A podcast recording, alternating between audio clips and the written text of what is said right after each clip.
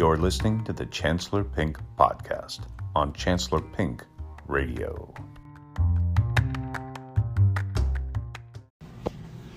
How are you today? I would like to listen. Tell me.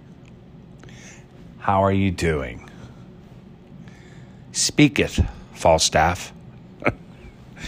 Share with me thou, thine spirit of thous and the way that I think. I noticed a couple of things about our society right now. One in particular, and that is that we don't listen well. I think that the internet and the provision of access for everybody to have an opinion and share it, and everybody to seek followers and friends and likes has sort of begotten. I think when you say the word begotten, you have to almost say it in a Sean Connery accent. Begotten. Was that what he was begotten to you, lad? Anyway, I do a bad Irish accent, even though I'm Irish. Isn't that, that probably means that culturally, if you trace me back, I'm really not Irish or something. But I can do English really well, but Irish escapes me. I can't ever really do the Irish accent that well. It, no, see, it always becomes like Indian or something, which I can't, you know, I think like an Indian. That works out well. No, see, that's not even good. I'm, never mind. Stop. The hell with the accents. I'm not in the mood. Not tonight, honey. I have a headache. But I think that what we have begotten in our society, what we've begotten, sorry, I had to do it again, into our society uh, from the internet is this this idea of constantly everybody projecting. And unfortunately, for many people, it's really just projectile vomiting uh, their opinions and thoughts, and not necessarily well reasoned ones, or and and nobody's listening. And what's ironic is that at the same time we have the propagation, another good word, lad, the propagation of podcasts where people, of course, are listening. So you have podcasts where people are listening, but then you have a culture where everybody's ex- sort of expounding and explaining and expressing and not listening. What's going on here? Then you still have readers, people who actually like to read. So they're obviously absorbing information because that, you know, the concentration of reading is an effort of, of listening uh, to someone else. Uh, but those people tend to, the big readers tend to think that the only thing worth ingesting is the well thought out, edited, uh, self edited version of something uh, and that people expressing themselves without having edited them and without having without being extremely careful aren't worth ingesting or listening to. So there's like a a difference of opinion on uh, what's worthy of, of being listened to uh, that goes beyond just a mere question of whether or not anyone's listening. Then the question becomes, well, what are you listening to and what quality do you think uh, something has to have before you listen? But I think uh, what I'm trying to get at is not the readers because that's not that's a form of listening, but that to me is something where you select and choose what you want to read, and you invest real time in it, and it really becomes you. The reason I think people are very adamant in supporting their their habits of reading is it really is a personal aspect of, of it's kind of like musical taste. You know, when you really decide to get into a particular artist and get their back catalog and listen carefully to all their albums, etc. You know, you you develop a personal connection, almost a personal relationship with that artist that you the songs have different meanings, you listen to the lyrics, you learn the lyrics. And so you you begin to maybe form a a very opinionated uh, view of that artist that you're that you'll defend to the hilts if you get into a dispute or disagreement with anyone about, you know, whether or not X song is any good or B or Y, whatever, however you want to letter your damn songs. Um, and I think people are like that with their books. They are selective with their authors, their subject matter, and when they sit down and read, it obviously they're giving a lot of their time and it's a personal choice and you don't unlike a podcast, you aren't going to complete it in one sitting. Uh, you aren't busy doing other things when you're reading. You have to really focus. And so I think it becomes a part of someone. And so that's a different kind of listening. I, to me, it's less listening and more of just a, a decision about how you want to be. It's a bigger step, like like really choosing music that you like, uh, choosing clothes to wear. Okay, for example, you'd have to, in a way, right, listen to styles and options. Try them on, you know, which is a form of listening, if you want to stretch the analogy, before you choose, and then they're yours. And if you like them, you're comfortable in them, are you really, you know, what have you listened to? No, that's you. It becomes you. And so I think book reading is kind of more like, uh, it's much more selective than people think. The readers pretend that they're just choosing, uh, that it, they're just learning all this wonderful knowledge, but they're really choosing. Is my point? They they pretend they're not choosing. They pretend they're just objectively learning, when really they are selectively choosing what to read.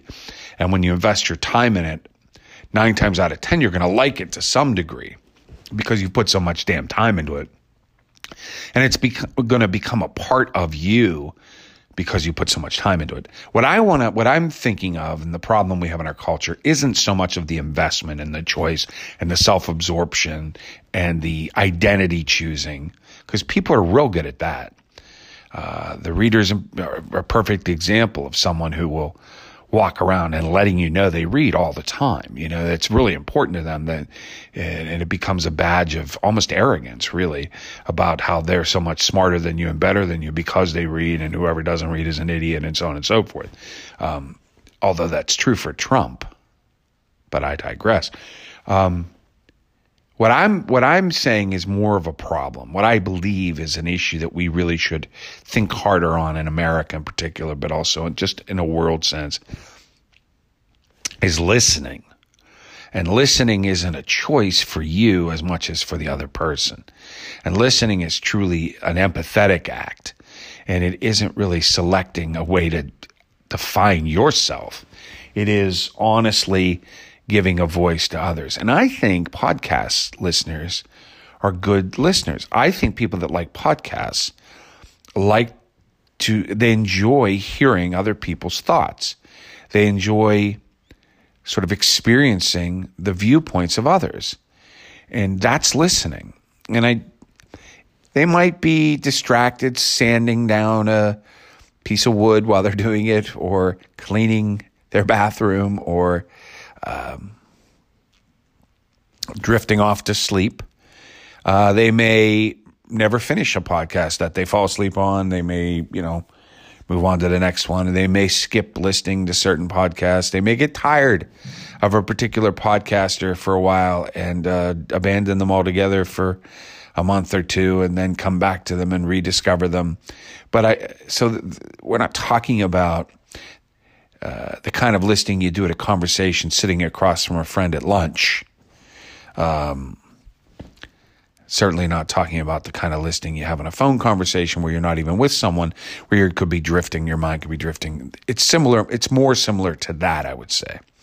Uh, podcast listening is more similar to phone conversation listening, which is to say you have more freedom than if you're in a face to face situation.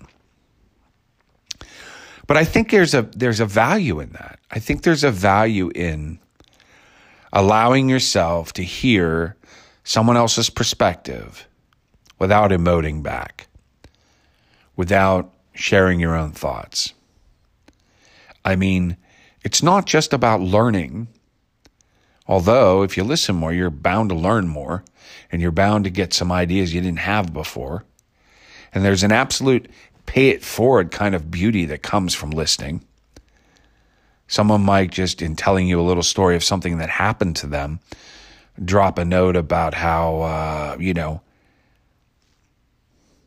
you know, they, they opened their car door and made sure all the heat came out because they didn't want the plastic emanating from the dashboard to infect them and cause cancer. And you're like, what? You know, and you might not have known that some of uh, our cars are still being manufactured where the front dash has this uh, plastic in it that heated to a certain temperature can uh, emanate a cancer causer causing chemical. Uh, same thing as you don't want to put plastics in a microwave for that reason. Um, and so when you get into a car, you might uh, want to open your door on a hot day and air it out first without breathing in that hot air that's right there in the car seat that you sit in. But anyway, the point is someone might be telling you that and you hear that and you don't stop them and you don't ask for details, but it registers. And when you're done with the conversation, you might Google it or look it up and say, Oh my goodness, I never even knew about that. So that's just an example of how just in listening to someone tell you about something they did in their day, you might learn something that, uh, and you don't even have to humble yourself and admit to them that you didn't know it. You could just listen, pick it up, and check it out later. Maybe someone, maybe you don't even think about it. It just drifts into your brain, and then a couple weeks later, someone else says the same thing. Oh, I was getting into my car. You know, I had to let the hot air out, and you're like, wow yeah, another guy said, now I'm going to look into that. Or you might ask that second person, what do you mean by that? That's the second time I've heard that. Why are you letting the air out? Oh, I didn't know that. So, just in listening to other people, you can pick up things about how you might shape your life, how you might live, and um, bits of information you might not have worried about or been concerned about or or known were available to you, positive things that you, that you could find out. Oh, I didn't know we had a park over there. I guess I'll go check that out. I didn't know, you know, that you could uh, apply for this sort of aid, I, I guess I'll apply for that. I mean, you can find out things that could be helpful to you, worthwhile knowing things just by listening. But that's not even what I'm getting at. Because that's learning and that's still you. I'm talking about just caring about others and being interested in how they think and enjoying their mannerisms or their voice inflections or their um, or their thought process. Alec Baldwin is an actor who, uh, for whatever reason, is prone to sharing shitloads of amount about his personal life on Instagram. He used to get on Twitter a lot and express himself a lot, but he would get into a lot of trouble because he's a thinking man, he's a passionate man, and he would he, and he expresses himself with words very precisely. And people who are who are clear with their words and precise with them, especially on Twitter, tend to attract a lot of uh, naysayers, shall we say? So he has, on a couple occasions in the past, said, "I'm getting off of Twitter. I'm done with Twitter." He eventually came back on, uh, and he and he still has his Twitter, but he doesn't use it that much anymore. He uses it, but not as much as he used to. He used to live on Twitter. Instead, he moved people over. He told people who, who wanted to follow him to go to his Instagram. So if you go over to his Instagram, you find he's basically using that all the time now. But he uses uh, the Instagram television too, and he makes, he'll just decide he wants to talk about something, you know, make a video for seven minutes to 12 minutes talking uh, to the camera about something.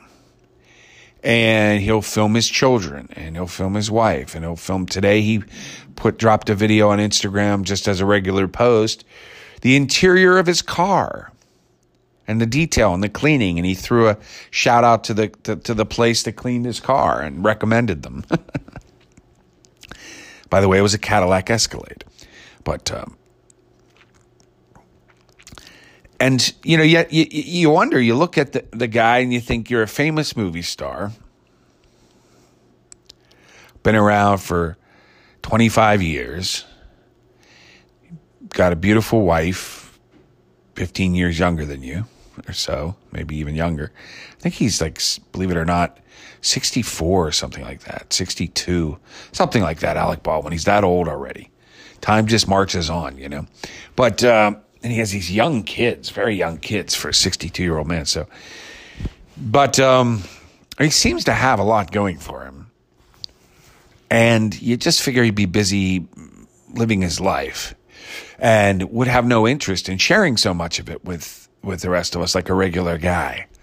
Um, and at first, you know, I would I would get irritated by him and at times, and I would wonder what's he so insecure for? Why is he such a attention hound? And you know, why is he such a drama queen? Why is he, you know, because he also has a podcast which I do listen to called "Here's the Thing."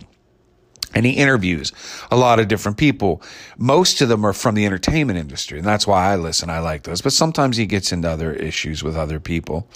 Um, it's just a half hour show. It's highly produced in the sense that they do a middle section with music and he introduces it. So it's got that professional sheen and it's done through other people at somewhere in New York. I forget. Uh, and he's like only the host supposedly, but I really think it's his idea. I don't know. I could be wrong there. Um, so he has that too, and you see a lot of famous people doing podcasts, and you you're like, wow, why would they want a podcast on top of everything else in their life? You know, don't they get enough attention? You know, so occasionally I would get I, I I've been over the years grumpy with Alec Baldwin, in in in just challenging and questioning why you know why does he need this kind of attention so much? Why is he such an attention whore?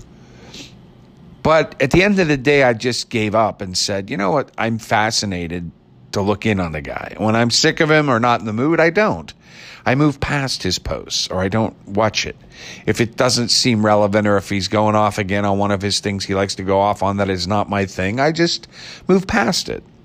You know, but it's like you learn people and you get a better handle of them because you listen and you understand them better and you find the parts of them you enjoy and you discard the parts you don't.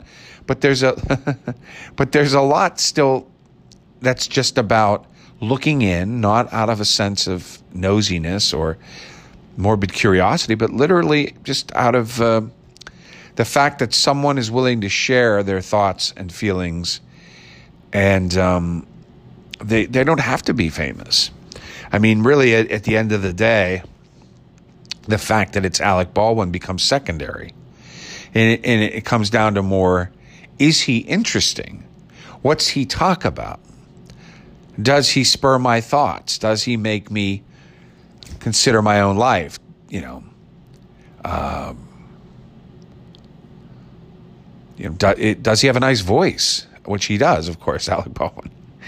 Um, so, a lot of listening has to do with just sort of aspects of the other person, and I think we do it when we are able to empathize or care about other people. And I think, um, and as I said, this isn't true for reading, and it isn't true for really even phone conversations or lunches with friends, because a lot of that is about friendship and it's more complicated and it tit for tat. You have to put out for friends, you have to come through for them, and they come through for you. And there's a lot more political minded. But if you just put out, if you just spend some time with friends or family, giving to them and listening to them when they when they need advice, when they have something on their mind that's bothering them, or even to strangers in podcast form or video chat or videos they make on YouTube or whatever. People have all kinds of methods now where they can share their lives. I think I think you know, are there too many people sharing and not enough people listening? That's the question. I think everybody seems to want to be heard and wants to be a star. But then you look at someone like Alec Baldwin again, he already is a star. He doesn't need to be heard, he doesn't need people to listen to him. And yet there he is. And so I decided to surrender, regardless of the reasoning behind his needing to speak out. Surrender to the listening. And I enjoy it.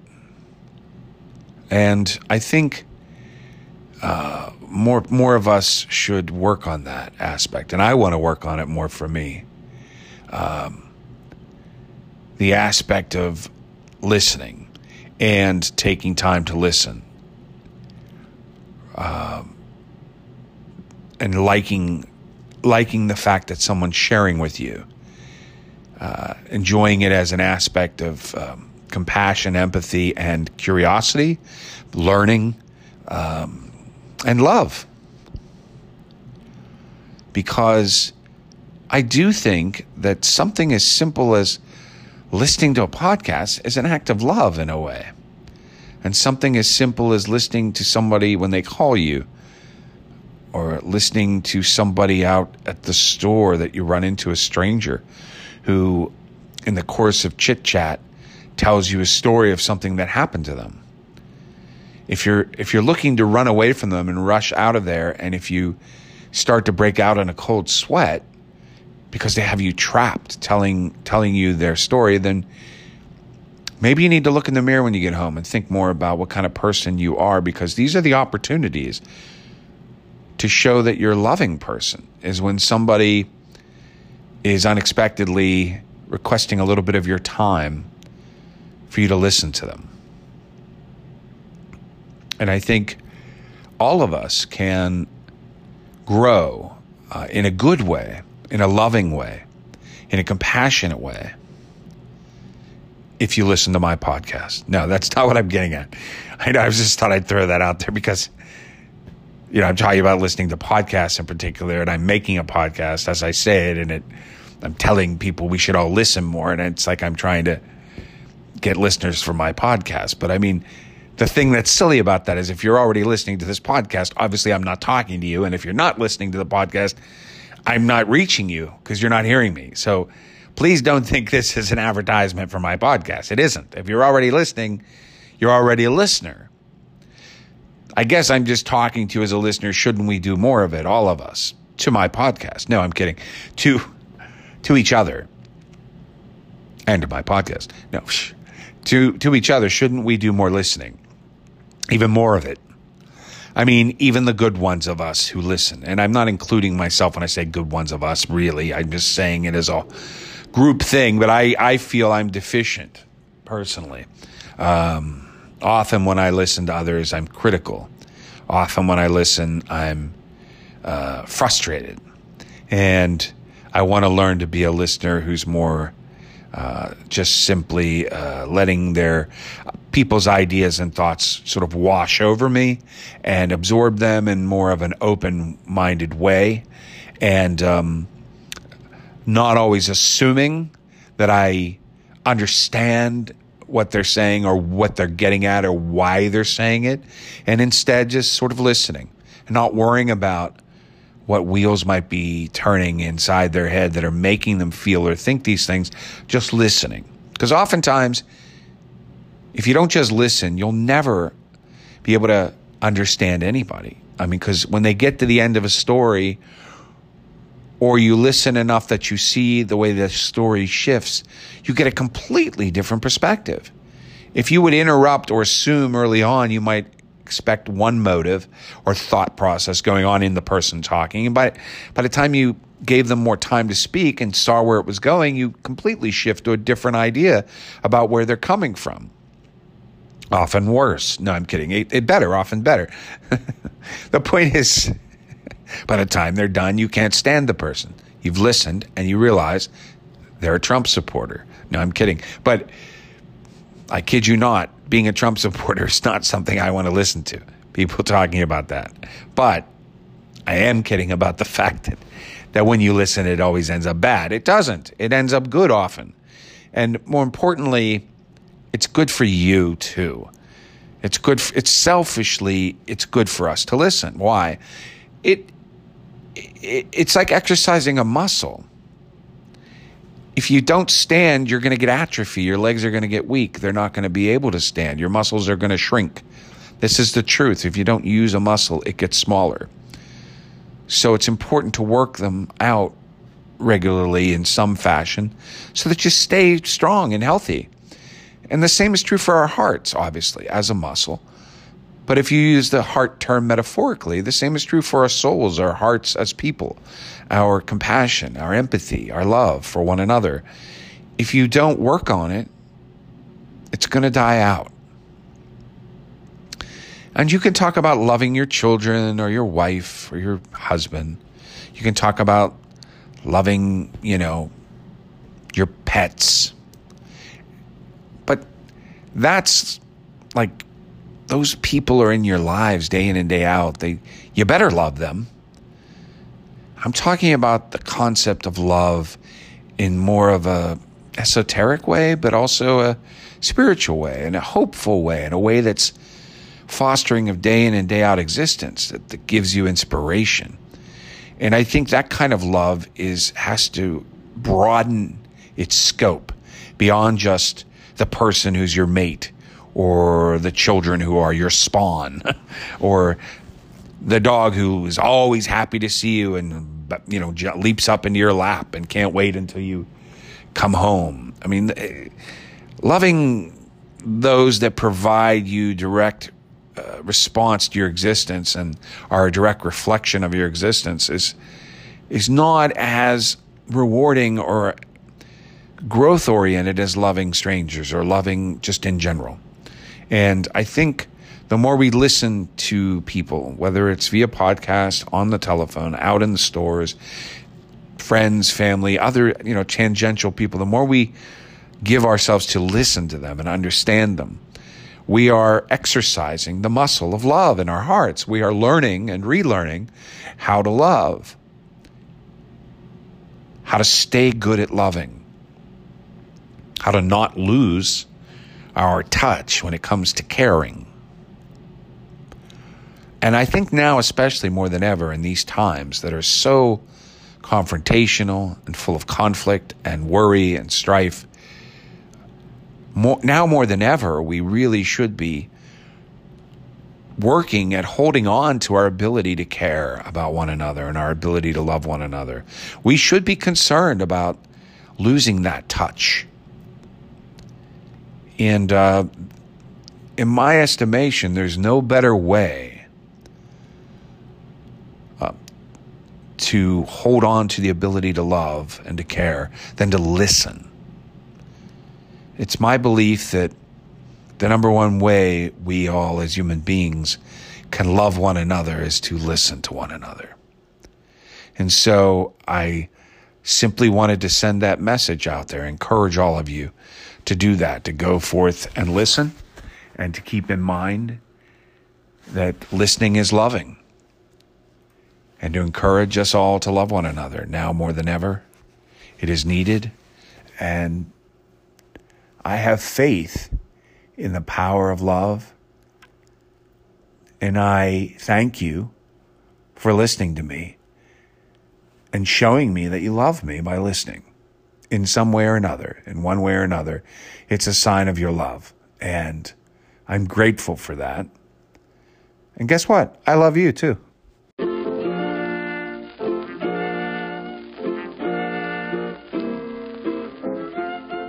Yabba da boopa.